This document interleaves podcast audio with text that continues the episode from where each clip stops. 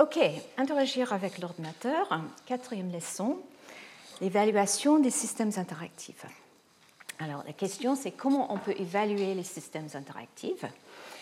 J'ai parlé dans les leçons 1 et 2 sur les capacités de l'utilisateur et les capacités de l'ordinateur.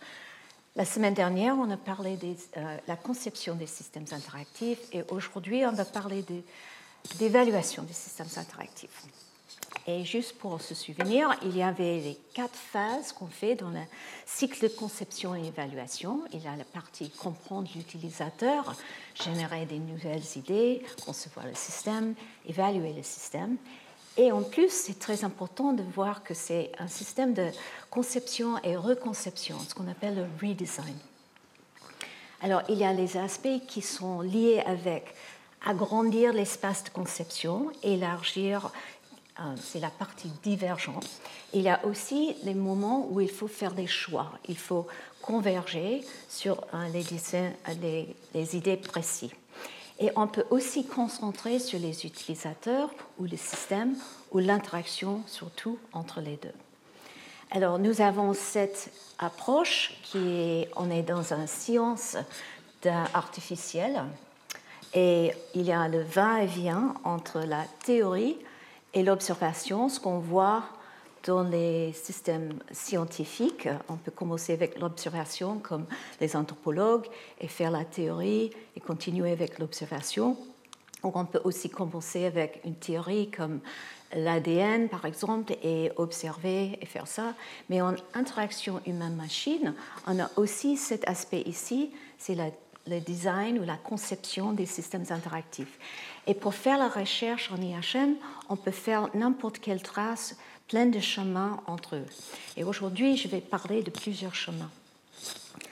Juste, encore une fois, une petite répète, mais c'est une science, euh, une discipline pluridisciplinaire, et on tire beaucoup euh, des, euh, des choses, sciences de la nature, mais surtout psychologie, sociologie, physiologie, mais aussi il y a des aspects ingénierie et les aspects du design et tout ensemble, on va faire quelque chose de cohérent entre eux. Alors, pour faire l'évaluation, il y a toute une série de choses à réfléchir pour choisir des méthodes. Première chose, on peut regarder est-ce que ça marche? On crée un système interactif où on cherche et on, trouve une technique d'interaction, on va savoir si ça marche. Et on a des euh, techniques pour trouver des problèmes. Si on regarde une méthodologie, on commence toujours avec une préparation. Il faut s'installer, il faut créer un espace pour faire l'expérience ou faire l'étude ou n'importe quelle méthode. Et pendant, il y a une série d'activités. Normalement, on doit collecter des informations.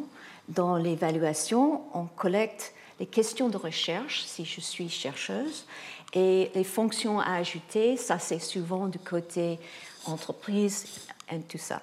Et on peut le faire dans une manière assez abstraite sur le total du système ou dans un contexte. Par exemple, on peut trouver des situations où il y a des pannes à résoudre, et ça, c'est, euh, on garde le contexte de l'utilisation qui est important. Après, on fait la collecte des informations, on revient et on représente des informations. Et on peut demande des questions. Par exemple, on peut faire un questionnaire ou une tâche de jugement. On peut aussi conduire l'expérience, euh, une étude d'utilisabilité, expérience contrôlée. Ça, c'est des choses dans cette rubrique abstrait. Ça. Et là, on peut aussi faire des choses contextuelles. Et vous allez voir des exemples de tout ça. Et à la fin, il faut interpréter les données. Et on a des interprétations qui sont quantitatives et qualitative. Et dans plein de méthodes, on fait les deux ensemble. Et à la fin, encore une fois, c'est très important, si on fait une méthode de la conception ou de l'évaluation, il faut créer quelque chose, un artefact qui représente les résultats de ce qu'on a fait. Et voilà, euh, avant, on a parlé de tout ça. Aujourd'hui, on va parler de ça et un peu de ça c'est l'évaluation et le redesign. OK, évaluation. Une chose importante, c'est le contraste de perspective. On a on peut faire l'évaluation avec un système spécifique, avec le chapeau d'un concepteur. On peut aussi parler comme un chercheur. Et les perspectives sont un peu différentes. On utilise souvent les méthodes qui ont l'air similaires, mais les objectifs sont différents. Alors le concepteur veut vérifier que le système actuel fonctionne bien. Et c'est pour une entreprise ou quelque chose. Un chercheur, nous, on veut créer et vérifier les nouvelles théories et les idées de conception. Et en fait, le but, c'est que nous, on peut produire euh, les, compréhensions des utilisateurs et les systèmes interactifs pour aider les gens après. Mais ça, ce n'est pas le but de faire ça pour un, système spécifique. Alors, l'approche industrielle, on commence avec les études qui regardent les utilisateurs dans un marché spécifique et on essaie d'évaluer leurs besoins et trouver s'il euh, y a des technologies qu'on peut implémenter pour les aider et qu'on peut vendre. Si on prend l'approche scientifique, là, c'est lié avec le développement de théories pour comprendre les capacités humaines, aussi, pour proposer et évaluer les nouvelles technologies et aussi les nouvelles techniques d'interaction. Toutes les choses ensemble sont liées avec la création de euh, compréhension qu'on peut appliquer aux autres. Et j'aime beaucoup ce petit dessin, c'est juste euh, pour les psychologues, mais ça, marche pour nous aussi. Il y a chaque chercheur a deux côtés, il a l'aspect réfléchir sur la théorie et aussi le collecte de données empiriques. Et les méthodes dont je vais parler aujourd'hui sont plutôt du côté collecte de données empiriques, mais souvent il y a cet aspect euh, théorie qui est derrière. OK. Euh, alors, si on pose des questions de recherche scientifique, il faut trouver les questions qui sont à la fois spécifiques, précises et adaptées à la contribution ce qu'on souhaite. Ça veut dire on peut euh, demander de quoi les utilisateurs ont besoin dans ce contexte spécifique, ou on peut demander quelles sont les fonctionnalités qui sont bien pour ce groupe d'utilisateurs dans ces conditions et quelles sont les techniques d'interaction qui sont appropriées pour eux? On peut faire plusieurs types de euh, contributions par rapport à plusieurs types de problèmes. Il y a les questions théoriques, par exemple, je ne peux pas expliquer pourquoi ça marche, alors il faut développer la théorie. On peut aussi poser les questions empiriques. Par exemple, les utilisateurs ont du mal à faire quelque chose. On doit savoir pourquoi, ça c'est la théorie, ou on va les observer et essayer de comprendre les situations où ils ont du mal. Et ça c'est la partie empirique. Technique, on ne peut pas construire la solution, alors il faut trouver les moyens de le faire. Et méthodologique, des fois, nous sommes dans une situation où on ne sait pas exactement quelle méthode va marcher pour nous aider, et il faut construire les méthodes pour bien étudier euh, le problème. Alors, je tire de, euh, Runkle et McGrath, euh, j'ai vu que ça c'est 50 ans maintenant, mais ils ont parlé de problèmes avec les méthodologies scientifiques. L'un des problèmes, c'est qu'il y a toujours un compromis entre le choix de techniques. Et il a regardé les choses ici, il a organisé euh, huit méthodes entre la théorie formelle, par exemple les expériences de terrain, les expériences en laboratoire. Et je vais expliquer un peu. Alors, si on veut créer la théorie, on va faire quelque chose comme, par exemple, la loi de Fitts pour le pointage, euh, ce qu'on va entendre un peu plus après. Euh, ça, c'est un comportement universel. Ça veut dire tout le monde a euh, suivre cette loi quand il fait le pointage. Et ça, c'est juste pour se souvenir, la taille de cible, euh, il y a une relation systématique entre la distance entre la main pour faire le pointage ou l'objet qui fait le pointe et euh, la taille de cible. Il y a une loi qui fait cette relation.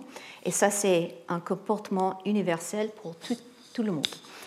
Et on peut faire euh, la théorie, il n'y a pas d'intrusion, on ne demande rien aux utilisateurs si on parle de la théorie. Euh, et ce n'est pas dépendant du contexte. Alors, on a un objectif principal, c'est la loi des fits, c'est pour tout le monde.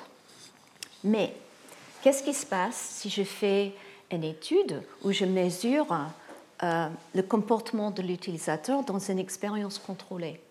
Ça, c'est différent. Maintenant, on cherche toujours le comportement universel. On veut que les résultats seront corrects dans plusieurs situations.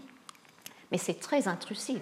Il faut demander aux utilisateurs de faire une série de tâches avec une procédure qui est bien prédéfinie.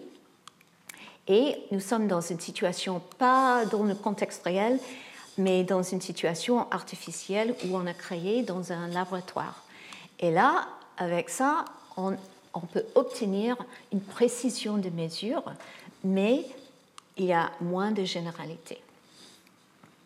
Et troisième chose, c'est le comportement en contexte. Si on regarde un utilisateur en train de faire quelque chose avec un système interactif, et ça dépend du fait qu'ils sont très en retard et il y a beaucoup de bruit, il y a plein d'autres choses qui arrivent, là, ça c'est un comportement très particulier. Euh, c'est intrusif, il faut y aller, il faut les regarder dans le contexte spécifique et c'est le système naturel. Alors, tout ça, avec ça, on peut faire le comportement en contexte. Mais regarde, il y a A, B et C, et en fait, si je fais ça, j'ai moins de généralité et moins de mesures précises. Alors, il y a toujours ce compromis à faire. Alors, comme chercheur, et même pour les industriels qui vont faire euh, la conception des systèmes interactifs, il faut toujours regarder quels sont les compromis à faire entre les méthodes qu'on a choisies. Alors, comment on peut définir une étude, euh, une expérience contrôlée? Alors, on a une série de questions à poser. Est-ce que le focus est évaluatif? Pour l'instant, on parle seulement de ça, mais à la fin, on va parler de ça. Euh, à quelle phase dans le processus de conception? Est-ce que c'est juste au début pendant, comme on a parlé avec la conception participative, où les utilisateurs sont impliqués pendant tout le processus de la conception, ou après, à la fin euh, de la conception. On peut faire des cibles différentes. On peut vraiment concentrer sur l'utilisateur, on peut aussi concentrer sur le système, et nous, comme chercheurs, on est souvent vraiment là où on cherche euh, l'interaction comme un phénomène naturel, on veut regarder et étudier. Les durées peuvent changer, ça peut être très court terme, dans les millisecondes pour quelques études, jusqu'aux minutes, aux heures, aux jours ou peut-être même les années. L'échelle peut être petite et quand je parle d'échelle, ça fait combien de participants dans une étude? Est-ce que ça c'est une douzaine? Ça c'est assez petit. Est-ce que, est que, ça c'est une centaine? Ou est-ce que ça c'est des millions? Des gens, euh, Google peut faire ça, nous on est plutôt là. Euh, le contexte, on peut choisir beaucoup de contextes, pas de contexte, peut-être quelque chose simulé entre les deux. et le style, on peut faire des choses qui sont très informelles jusqu'au très formelles. Les études, les expériences contrôlées sont très formelles. Et voilà. Et dernière chose, on peut faire plusieurs types d'analyses. On peut faire des choses qualitatives, quantitatives ou mixtes. Alors, on va faire une petite comparaison entre les expériences et les études d'utilisabilité. Les expériences contrôlées, le mot contrôler, c'est important parce qu'on veut contrôler toutes les variables autour de la système qu'on veut observer et juste varier systématiquement les facteurs qui sont intéressants pour nous. Alors, on a besoin des hypothèses théoriques avant. On va faire pas seulement les prédictions, mais les prédictions avec une idée pourquoi on veut penser à ça. Deuxième chose, on doit opérationnaliser le comportement. Ça veut dire on va créer des tâches, les activités pour l'utilisateur à faire et euh, qui sont bien liées avec les hypothèses. Ça, c'est de faire concret les hypothèses initiales. Après, on va essayer de quantifier les changements de performance pour les utilisateurs. Il faut les mesurer, mesurer leur performance. Et le but, en général, c'est de déterminer, la cause et l'effet. Si on regarde ici, une étude d'utilisabilité, ça c'est plutôt ce qu'on fait dans les entreprises. Et là, on va tester les produits qui existent ou les prototypes avancés. On va chercher, euh, on va voir si les utilisateurs peuvent accéder à la fonctionnalité, peuvent vraiment utiliser le système. Et on peut déterminer si les utilisateurs peuvent atteindre leurs objectifs avec le système. Alors, regarde, c'est un style un peu différent. Alors, je regarde avec mon petit dessin là, on a tout euh, le processus théorie, design, observation, et après on revient aux théories et on peut faire cet aller-retour, mais on commence avec une théorie, une question de recherche spécifique. Alors, tester une hypothèse, et on peut regarder, c'est évaluatif. C'est après qu'on a conçu quelque chose. Le but ici, pour nous, en interaction humaine-machine, c'est normalement l'interaction lui-même. Normalement, c'est court terme, ça peut être long, petit, ça peut être grande échelle, contexte non, euh, style très formel. Et l'analyse, c'est surtout quantitative, mais aussi qualitative. En contraste, nous avons l'étude d'étudiabilité et là, on reste avec le va-et-vient entre le design et l'observation et le design. Et on peut continuer avec ça, juste au bon. Et là, il y a plein de choses qui sont similaires. C'est un peu moins formel, c'est aussi quantitatif et qualitatif, mais le but, c'est vérification de l'utilisabilité du système. C'est pas pour euh, évaluer le cause et effet euh, lié avec nos hypothèses. Alors, pour faire une bonne étude d'utilisabilité, il faut choisir une série de tâches, demander à l'utilisateur à accomplir chaque tâche et expliquer à haute voix ce qu'on appelle un Talk Aloud Protocol. Ça veut dire un protocole pour demander les gens à expliquer au fur, et à mesure ce qu'ils font. On mesure le temps d'exécution et on cherche euh, les problèmes et des choses qui ne vont pas et on fait un entretien à la fin pour comprendre ce qui se passe. Il faut réfléchir beaucoup sur euh, la conception d'une étude comme ça. On peut, qu'est-ce que ça veut dire en étape pour l'utilisateur de leur perspective? Qu'est-ce qui se passe si l'utilisateur ne peut pas faire les tâches de tout? Qu'est-ce qui se passe si le système est mal installé? Quelles sont les conclusions qu'on peut tirer avec ça? Quelle est l'importance des connaissances préalables de l'utilisateur? Et est-ce que ça marche différemment dans les contextes différents? Alors, je donne un petit exemple d'une expérience contrôlée, ce qu'on a fait il y a un certain temps. Euh, ça, c'est dans une situation de jeu vidéo euh, où il y a une caméra comme ça et je peux me voir et je peux utiliser les, euh, les objets comme ça ou juste ma main pour choisir des objets. Et on fait des exemples où il y a beaucoup d'items de menu, ah, excuse-moi, beaucoup là, et peu, et aussi avec la main ou avec un objet que le système peut détecter. Bon. Et la question, c'est quel geste est le plus rapide avec moins d'erreurs Et on peut déplacer la main ou déplacer un objet coloré.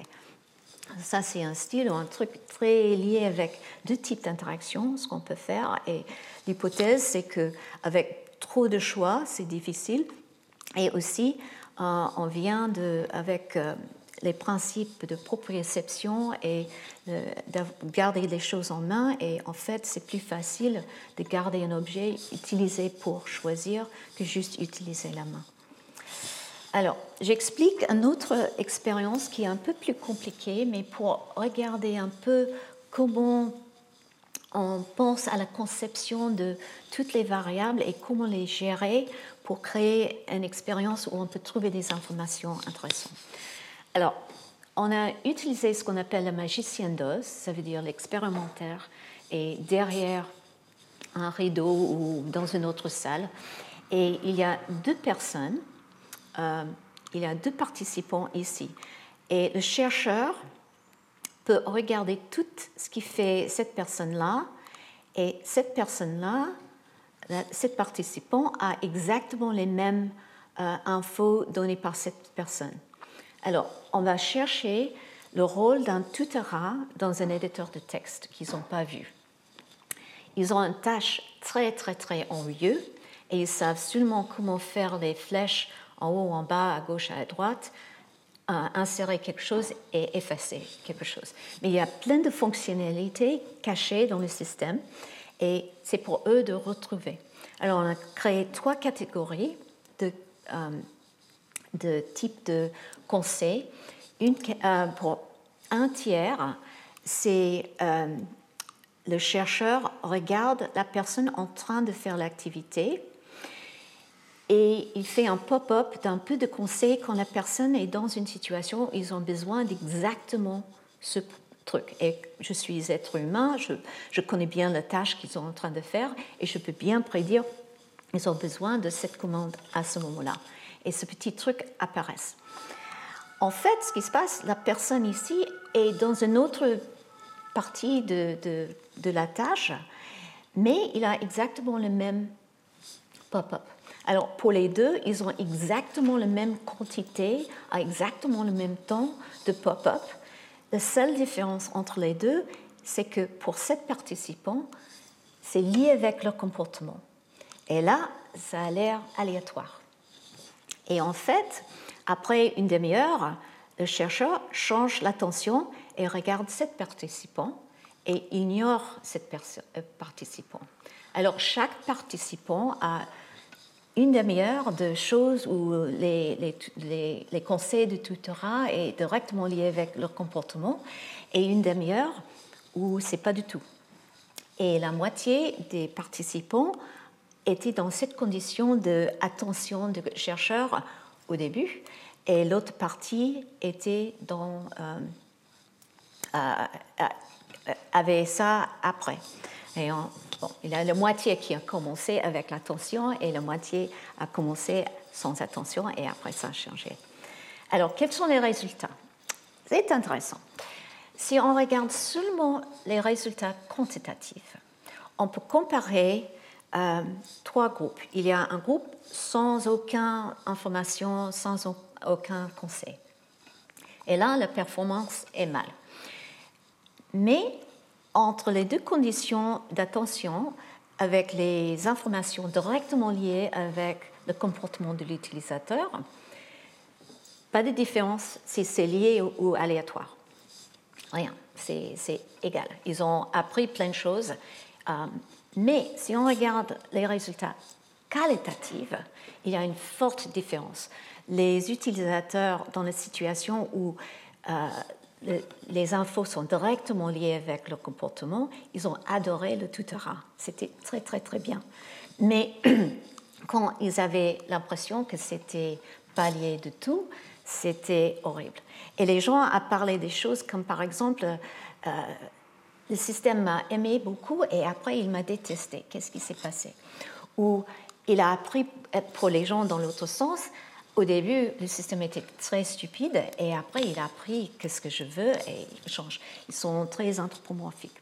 Alors, je donne cet exemple pour dire qu'on peut faire des expériences qui sont assez complexes et variées pour bien déterminer plusieurs sources de cause et effet et que la partie qualitative est très importante aussi. Alors, comment réaliser une expérience? Ok. Alors, il faut avoir une idée, qu'est-ce qu'on veut étudier? Après, il faut construire un système interactif pour le tester. Des fois, ça peut être un système qui marche vraiment, des fois, ça peut être un système qui est simulé, mais euh, il faut construire quelque chose. Après, il faut faire une hypothèse, voir qu'est-ce qu'on va faire euh, pour euh, comparer. Il faut rendre opérationnel, opérationnel. Ça c'est la partie opérationnalisation, qui est difficile en français. concevoir l'expérience lui, lui-même, ça veut dire expliquer les procédures pour les utilisateurs, réaliser l'expérience, ça veut dire trouver les participants et faire toutes les choses, et analyser les résultats qualitatifs et quantitatifs, les deux, faire un article de recherche qui, si tout marche bien, alors s'il y a quelque chose qui ne va pas dans n'importe quelle étape, on ne peut pas faire ça, il faut recommencer. Et voilà, le cycle continue. Ça, c'est à peu près ce qu'il faut faire. Alors, je vais juste expliquer un peu en détail. Euh, alors, pour spécifier l'hypothèse, on demande qu'est-ce qu'on va comparer, spécifier les variables indépendantes, qu'est-ce qu'on veut varier pour les utilisateurs, comment opérationnaliser le comportement, qu'est-ce qu'on va étudier, les variables dépendantes, c'est ce qu'on va mesurer, les procédures, quels sont les groupes expérimentaux, qui fait quoi quand, et euh, quels sont les tests euh, statistiques et autres euh, pour voir s'il y a une différence entre les conditions. Alors, je donne l'exemple comparaison entre les menus linéaires, ce qu'on dit en anglais, c'est un pull-down menu, un menu circulaire. Alors, on dit quelque chose qui on commence avec ce qu'on appelle l'hypothèse nulle. Ce n'est pas une hypothèse stupide, c'est nul dans le sens zéro. Et on commence avec euh, une phrase pour dire qu'il n'y a pas de différence entre la performance des utilisateurs en termes de temps ou d'erreur, ça veut dire avec les mesures qu'on a choisies, pour l'activité, la tâche, ça veut dire la sélection d'un item dans un menu circulaire ou linéaire, quelle que soit l'expérience de l'utilisateur. Et on dit ça parce que ça vient de Karl Popper et l'idée de falsification, mais bon, tout intérêt derrière. Mais pour faire les statistiques, on commence à voir les deux choses, les performances sont égales. Et si on voit une différence, on peut dire qu'il y a une différence. Il faut faire une barrière, un threshold entre les deux. Et euh, si ça dépasse cette euh, ligne, on peut dire qu'il y a une différence réelle. Après, on peut choisir des variables. Ici, ce n'est pas seulement le type de menu, linéaire ou circulaire, mais il faut aussi regarder combien d'éléments dans chaque menu. Est-ce qu'il a 6, 9, 3 S'il a peu d'items, peut-être il a peu de différences, mais peut-être ça change s'il a beaucoup d'items. Et on crée euh, les conditions qui sont les combinaisons de chaque euh, facteur, linéaire ou circulaire, et chaque autre facteur avec 3. Et on dit il y a 2 par 3, 6 conditions uniques. Après, on spécifie les variables dépendantes, ce qui dépendent du comportement de l'utilisateur, qu'est-ce qu'on va mesurer. Souvent, on fait le temps, erreur, aussi les préférences, qui préfèrent peut-être, euh, il peut préférer quelque chose et être plus performant sur une autre chose, et il faut savoir. Et après, on va faire une tâche qui est assez simple expliquer et aussi pour euh, l'utilisateur à faire. Et l'idée, c'est on va essayer d'éliminer les préjugés, les autres facteurs externes et ne pas faire quelque chose qui est trop, irréaliste. Et après, euh, il faut être sûr que les choses sont les, plus équivalentes possibles. Même étiquette pour les éléments, euh, même emplacement de menu sur l'écran, même mettre en évidence euh, l'élément à sélectionner pour éviter de chercher. S'il faut qu'il trouve cinq ou quelque chose, ça prend plus de temps qui n'est pas lié avec la différence entre le fait que le, menu est circulaire ou linéaire. Et voilà, on voit que, regarde, je vais juste refaire, ça c'est ici et ça bouge ça prend plus de place. Voilà, c'est une distance. Et avec la théorie de la loi de Fitts, on va prédire que ça va euh, aller plus vite. Après, on crée une table comme ça avec les conditions et on va affecter les participants à chaque condition, euh, collection de, de, tâches. Et on va contrôler la variabilité entre les participants, ça veut dire il y aura les ordres différents et les, activités. Chaque participant a un ordre différent. Et le plan entre participants, on va assurer que chaque, dans, un, dans ce style d'expérience, chaque participant effectue toutes les conditions et on regarde l'effet de l'ordre apprentissage, ça veut dire je deviens mieux en mieux, ou le fatigue, je suis de plus en plus fatigué. Il faut changer l'ordre pour éviter d'avoir cet effet-là et pas l'effet de l'une des conditions. OK, on a créé un système qui s'appelle Touchstone. C'est une plateforme pour la conception d'expérience. Je vais juste montrer rapidement une petite vidéo qui explique qu'est-ce qu'on fait euh, pour la création des expériences. Il y a ce... Je pense qu'il bouge. Qu'est-ce qui se passe? Hein? Hein? Bon, pas grave, je vais juste dire. Alors, on peut créer euh, les codes pour exprimer les expériences. On peut regarder les tables, on peut créer les tables pour organiser l'ordre des expériences et on peut aussi choisir combien de participants sont nécessaires pour avoir assez de participants pour avoir un effet euh, qu'on peut être assez sûr de résultat. Ok, je vais juste. Ok. Dernière chose, on va réaliser l'expérience et en fait, on regarde à chaque participant, ça c'est P1, il faut donner un numéro euh, et attribuer les euh, conditions en fonction des idées. Et on va recueillir euh, les données expérimentales. Regarde cette table, on a P1 commence avec un menu circulaire de taille 6 et c'était le premier système et C1, il peut essayer plusieurs fois et ça c'est son temps de, de performance et il a réussi. Et si on regarde ici, euh, il a toutes les, menus différentes et les variations et combien de fois il a fait et le résultat. Et avec ça, on peut faire les analyses de résultats. Et si on regarde, le truc qu'on fait dans ce type d'étude s'appelle une analyse de variance. ANOVA, c'est Analysis of Variance. Et l'idée, c'est de détecter les effets principaux et si le type de menu affecte le temps de sélection et le taux d'erreur. Et on voit qu'en en fait, si on compare linéaire et circulaire par rapport au temps, on voit que linéaire, c'est beaucoup plus long que circulaire. Et aussi, il y a beaucoup plus d'erreurs que le menu circulaire. Alors, ça donne la question éthique. Qu'est-ce qu'on va faire pour protéger les utilisateurs dans ces expériences? Alors, une chose, euh, j'ai fait une étude il y a longtemps maintenant euh, qui s'appelle Ethics, Lies and Video.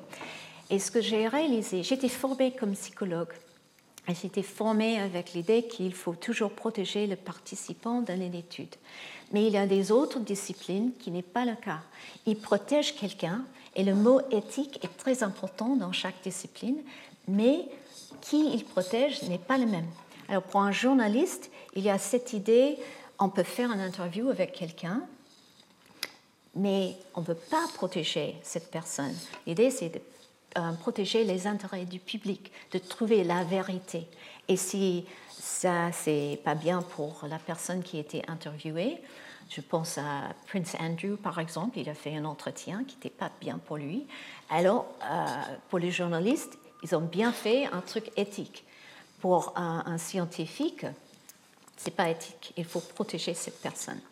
Pour un consultant dans, euh, euh, dans une entreprise, il veut protéger leurs clients par les participants. Et s'il y a une entreprise comme Google, il ne s'intéresse pas aux participants, il s'intéresse à protéger les intérêts de Google. Alors il faut faire attention parce que beaucoup de monde parle d'éthique, mais il y a un truc spécifique pour les chercheurs qui fait les expériences de ce type.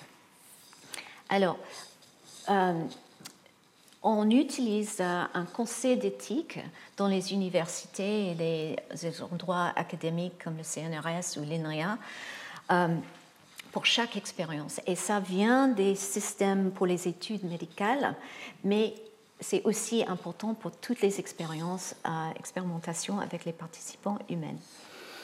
Et il y a une série de buts, euh, de choses. Il faut toujours expliquer à la personne quel est l'objectif de l'expérience et décrire en détail qu'est-ce qu'ils vont faire.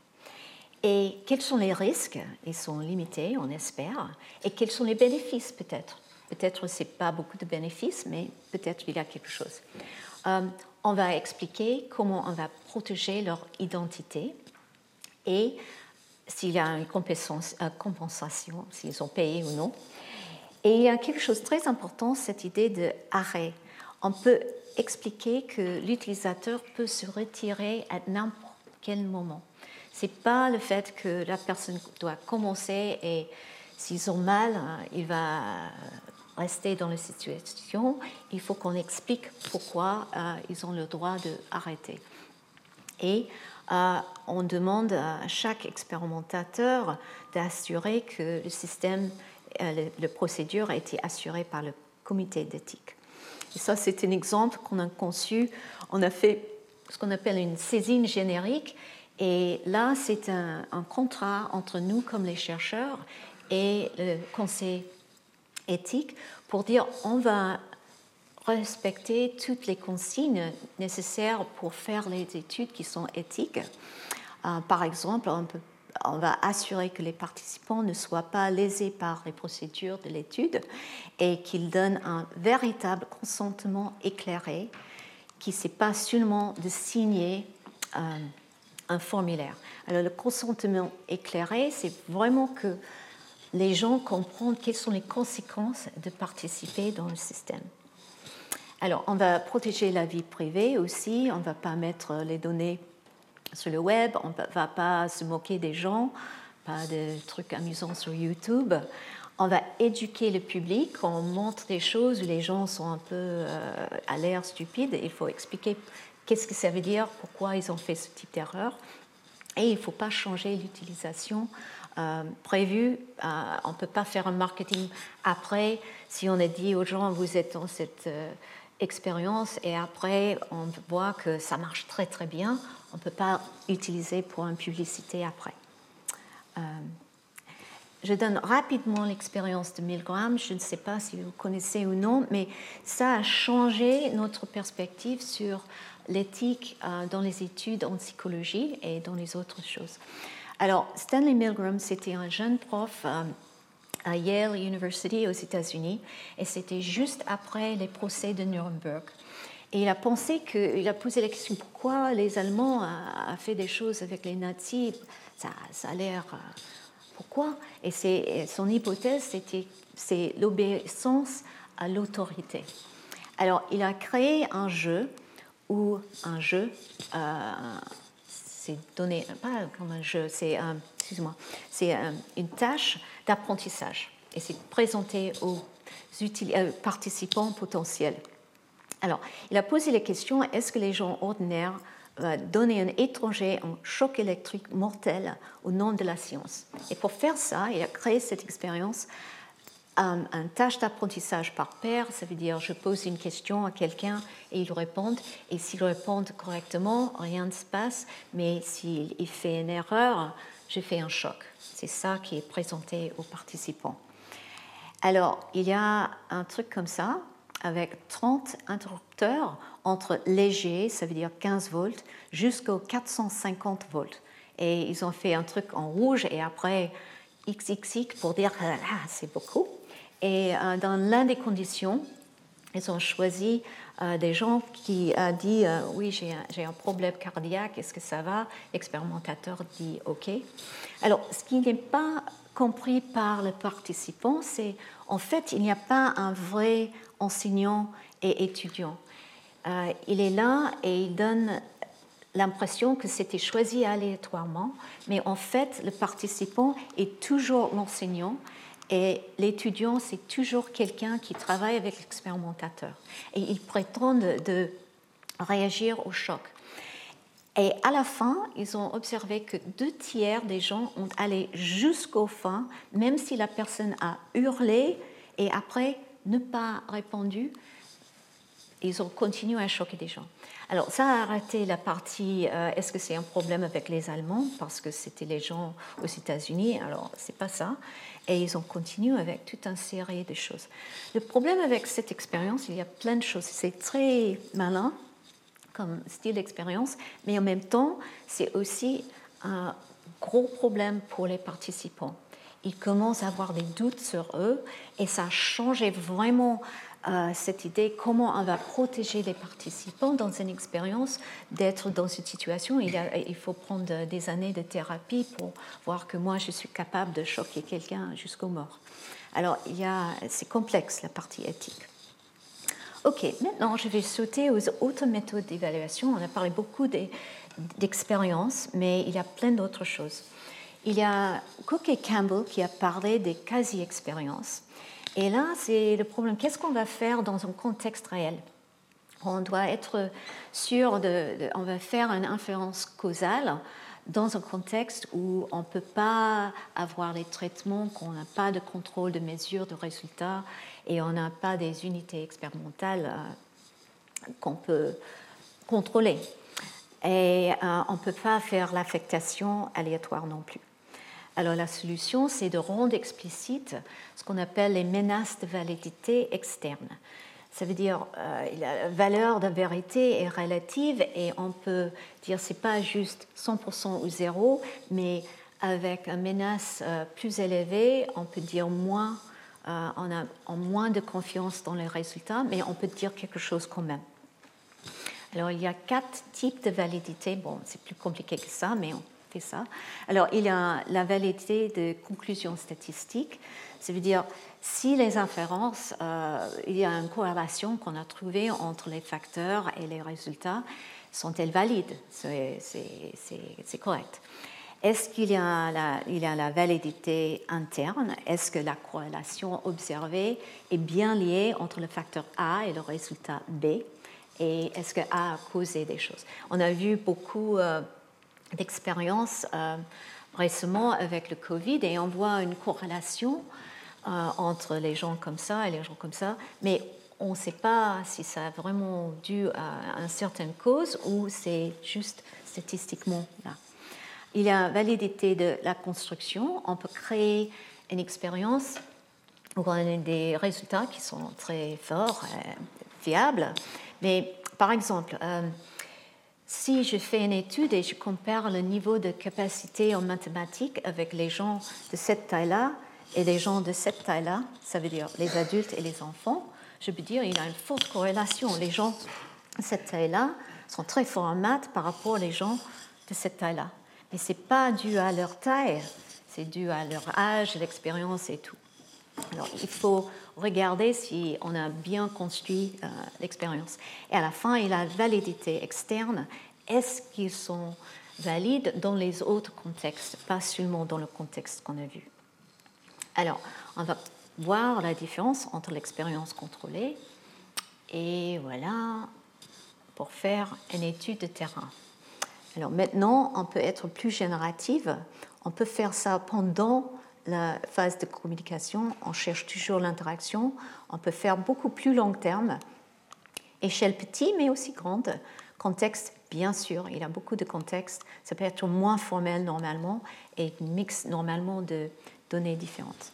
Alors ça c'est un exemple d'étude de terrain. Et je donne quelques exemples d'études différentes. Alors, il y a euh, les architectes paysagiste et il veut concevoir, euh, utiliser un système bimanuel pour concevoir un paysage. C'est euh, euh, Andrew Webb qui a regardé la chaîne cinématique d'Yves Guillard qu'on a parlé dans le leçon 1 et on voit le rôle des deux mains. Il a la main dominante et la main non dominante. Et normalement, la main dominante est utilisée pour dessiner comme ça, et il y a aussi une main pour manipuler les outils. Et euh, Andrew a regardé ça et il a dit, bon, peut-être on peut utiliser l'espace euh, en dessous euh, des, des, outils pour faire quelque chose. Et ce qu'il a fait, c'est qu'il a regardé beaucoup de paysage en train de travailler. Et ce qu'il a trouvé, c'est qu'il y a trois phases différentes. C'est un phénomène qu'il a découvert. C'est que si je veux dessiner et j'utilise l'outil, je vais mettre ma main et j'utilise l'outil. Mais si j'ai déjà utilisé et je vais juste dessiner, je vais mettre ma main à côté en repos. Mais si je vais faire un choix entre deux mains, ma main flotte sur la table et je, dessine, mais je suis toujours préparée. Alors ça, c'est une indication que je vais changer l'outil. Et ça, c'est quelque chose qu'on peut utiliser dans la conception des techniques interactives pour utiliser cet espace pour prédire et aider les gens euh, à, faire quelque chose. Euh, et aussi, ça, explique que si on fait euh, un système où la main posée comme ça est aussi une technique d'interaction, il y aura une interférence avec ce système naturel d'utilisation des deux mains. On a fait une étude de terrain. Euh, j'avais un étudiant qui a regardé mon écran et elle a dit Mais il y a beaucoup, beaucoup de fenêtres, comment ça se passe, comment c'est possible?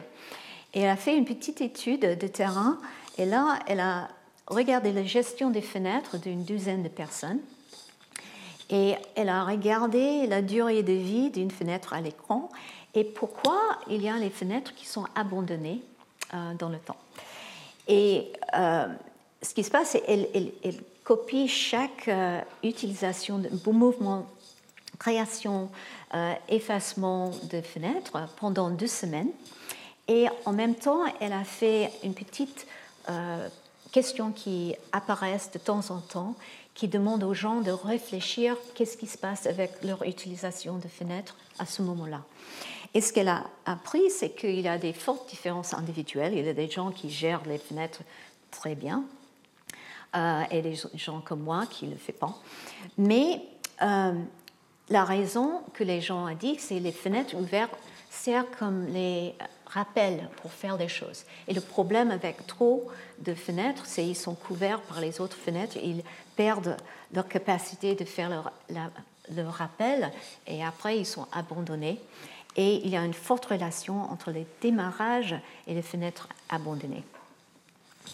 Il y a aussi une autre étude, on fait euh, la mise à jour du système, on est un peu forcé de le faire de temps en temps.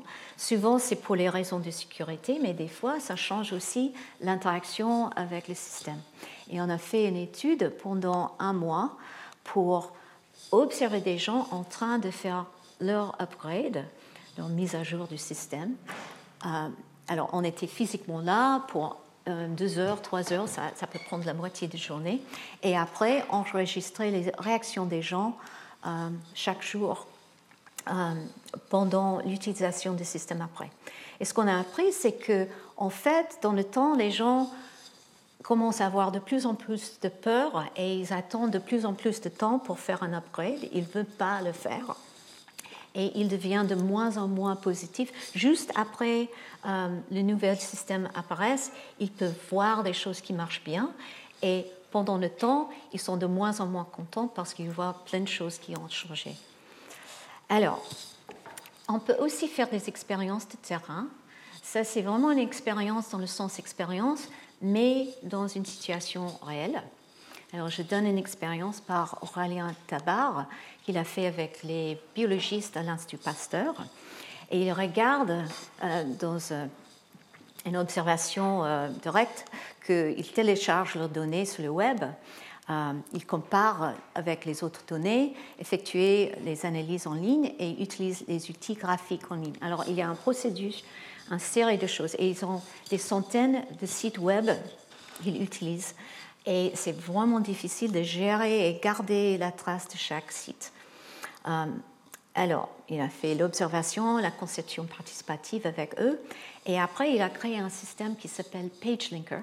Et c'est juste une extension d'un navigateur web qui contextualise la navigation.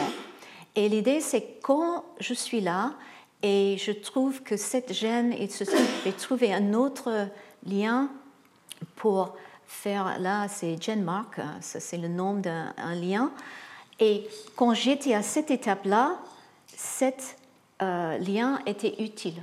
Alors c'est dans le contexte où j'ai besoin, ils mettent le, favori.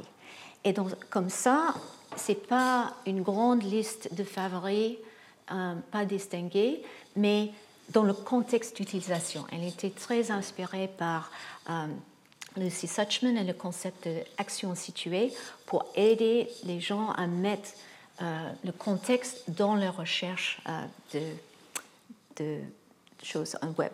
Alors, comment concevoir l'expérience? Il y avait quatre semaines. On utilise le système A, B, A, B. A, ça veut dire on commence pour une semaine sans l'extension. B, ça veut dire on a l'extension PageMaker, PageLinker. Après, on le reprend et après, ça revient et on demande à eux à la fin s'ils veulent garder le système. Il y a fait des scénarios avec cinq tâches de recherche. Il faut faire ça avant. On a le choix de faire deux ou trois et il faut faire les trois avant de faire le quatrième. Et là, c'est indépendant. Et en fait, le résultat, c'est ça a beaucoup changé leur vie et ça les a aidés beaucoup. Et il y avait 11 sur 12 qui a dit on veut garder le système et l'autre est parti dans un autre domaine. Alors, c'était bien. Alors, on peut aussi faire des expériences à grande échelle. Euh, et là, on fait plutôt de contexte euh, industriel. Euh, je donne un exemple de Dan Russell de Google, qui était à Xerox Park avant. Il a juste fait l'hypothèse que, bon, peut-être si on change de couleur d'une publicité, est-ce que ça va changer combien de gens qui va utiliser? Il a fait une petite étude. Pour nous, c'est une grande étude, mais pour lui, c'est une petite étude.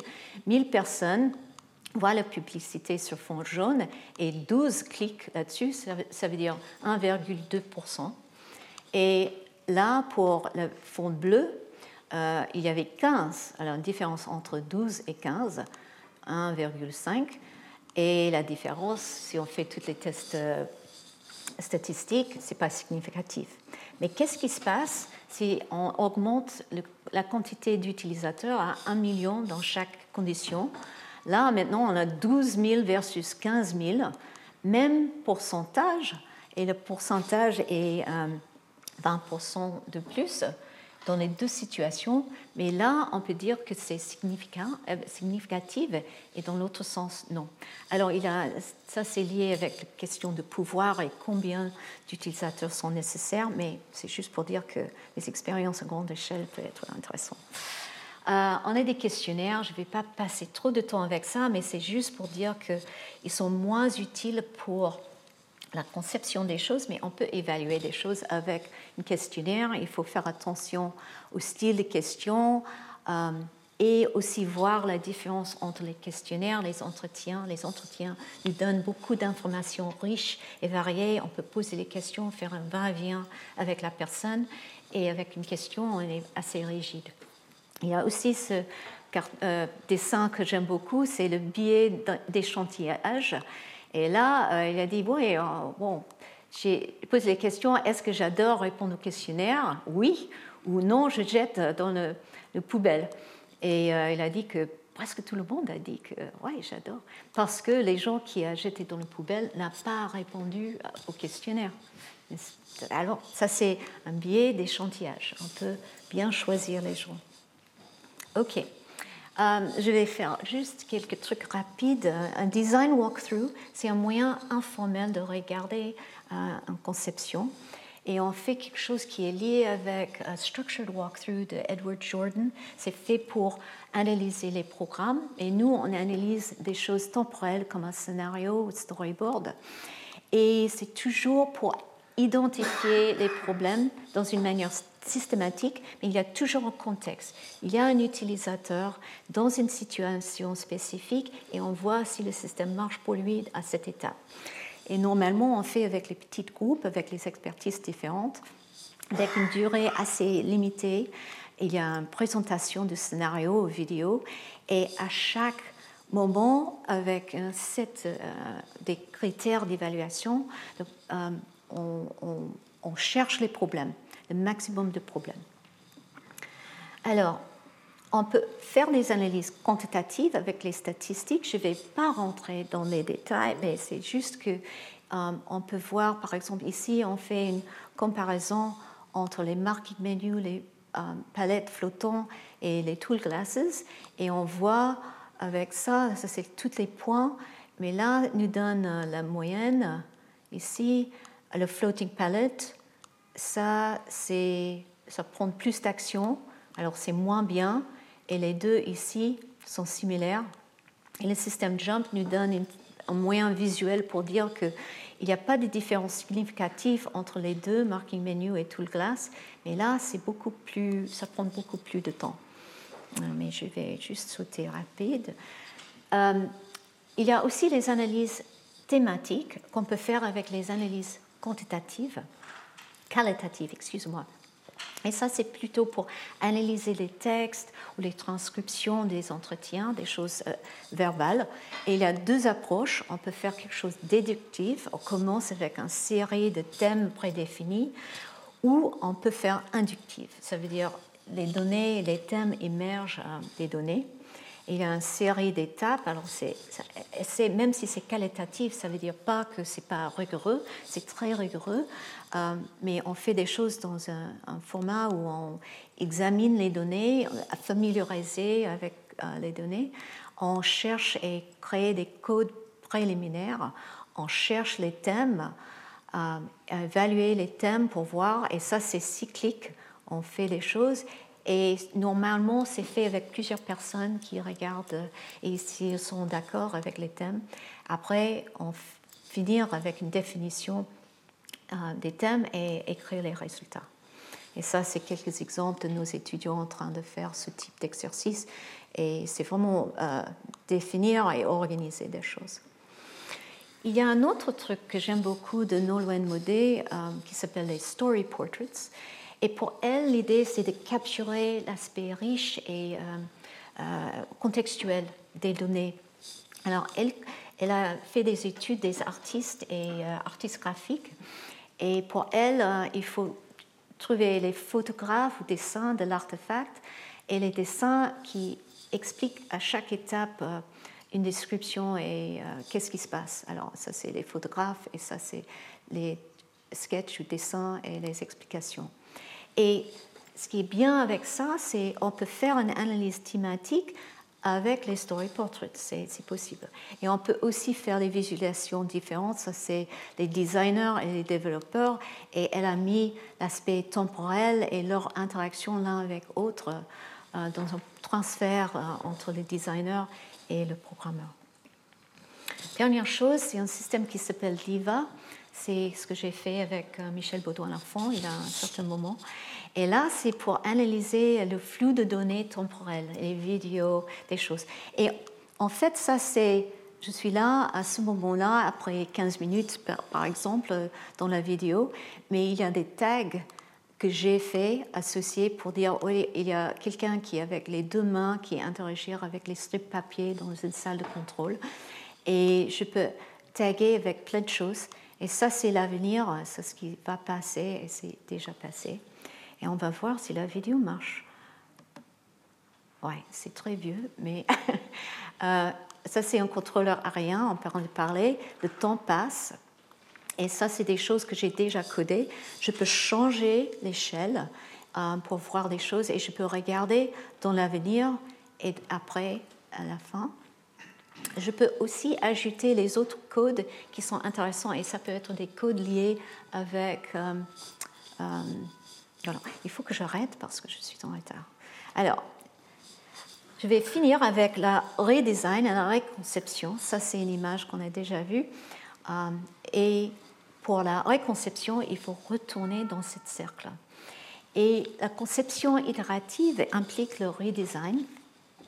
Et il y a toujours les principes sociotechniques qu'on peut utiliser pour regarder l'interaction entre les êtres humains et les technologies. Et avec ça, on, a, on peut utiliser les principes pour observer le comportement, chercher les pannes, déconstruire, voir si les principes sont utiles et reconstruire pour générer des nouvelles solutions. Alors ça, c'est un walkthrough générative. Et on peut faire, on peut analyser quelque chose comme un storyboard par exemple avec la perspective d'une certaine théorie et on utilise la même procédure qu'on a fait avec un design walkthrough, mais maintenant le but, c'est pas seulement de trouver les problèmes, mais aussi de générer les idées différentes. Et voilà, on fait combinaison d'un design walkthrough et un brainstorming pour générer les idées. Et dernière chose, euh, c'est observation euh, structurée. On peut regarder, je ne vais pas rentrer dans les détails, mais on peut regarder et comparer les sketchs, le processus euh, des gens hein, pour faire des sketchs. Et ça, c'est un protocole assez élaboré pour comparer les systèmes, euh, euh, les situations où les gens créent euh, les, les, dessins pour eux et pour les autres. Et voilà, je vais juste sauter parce que.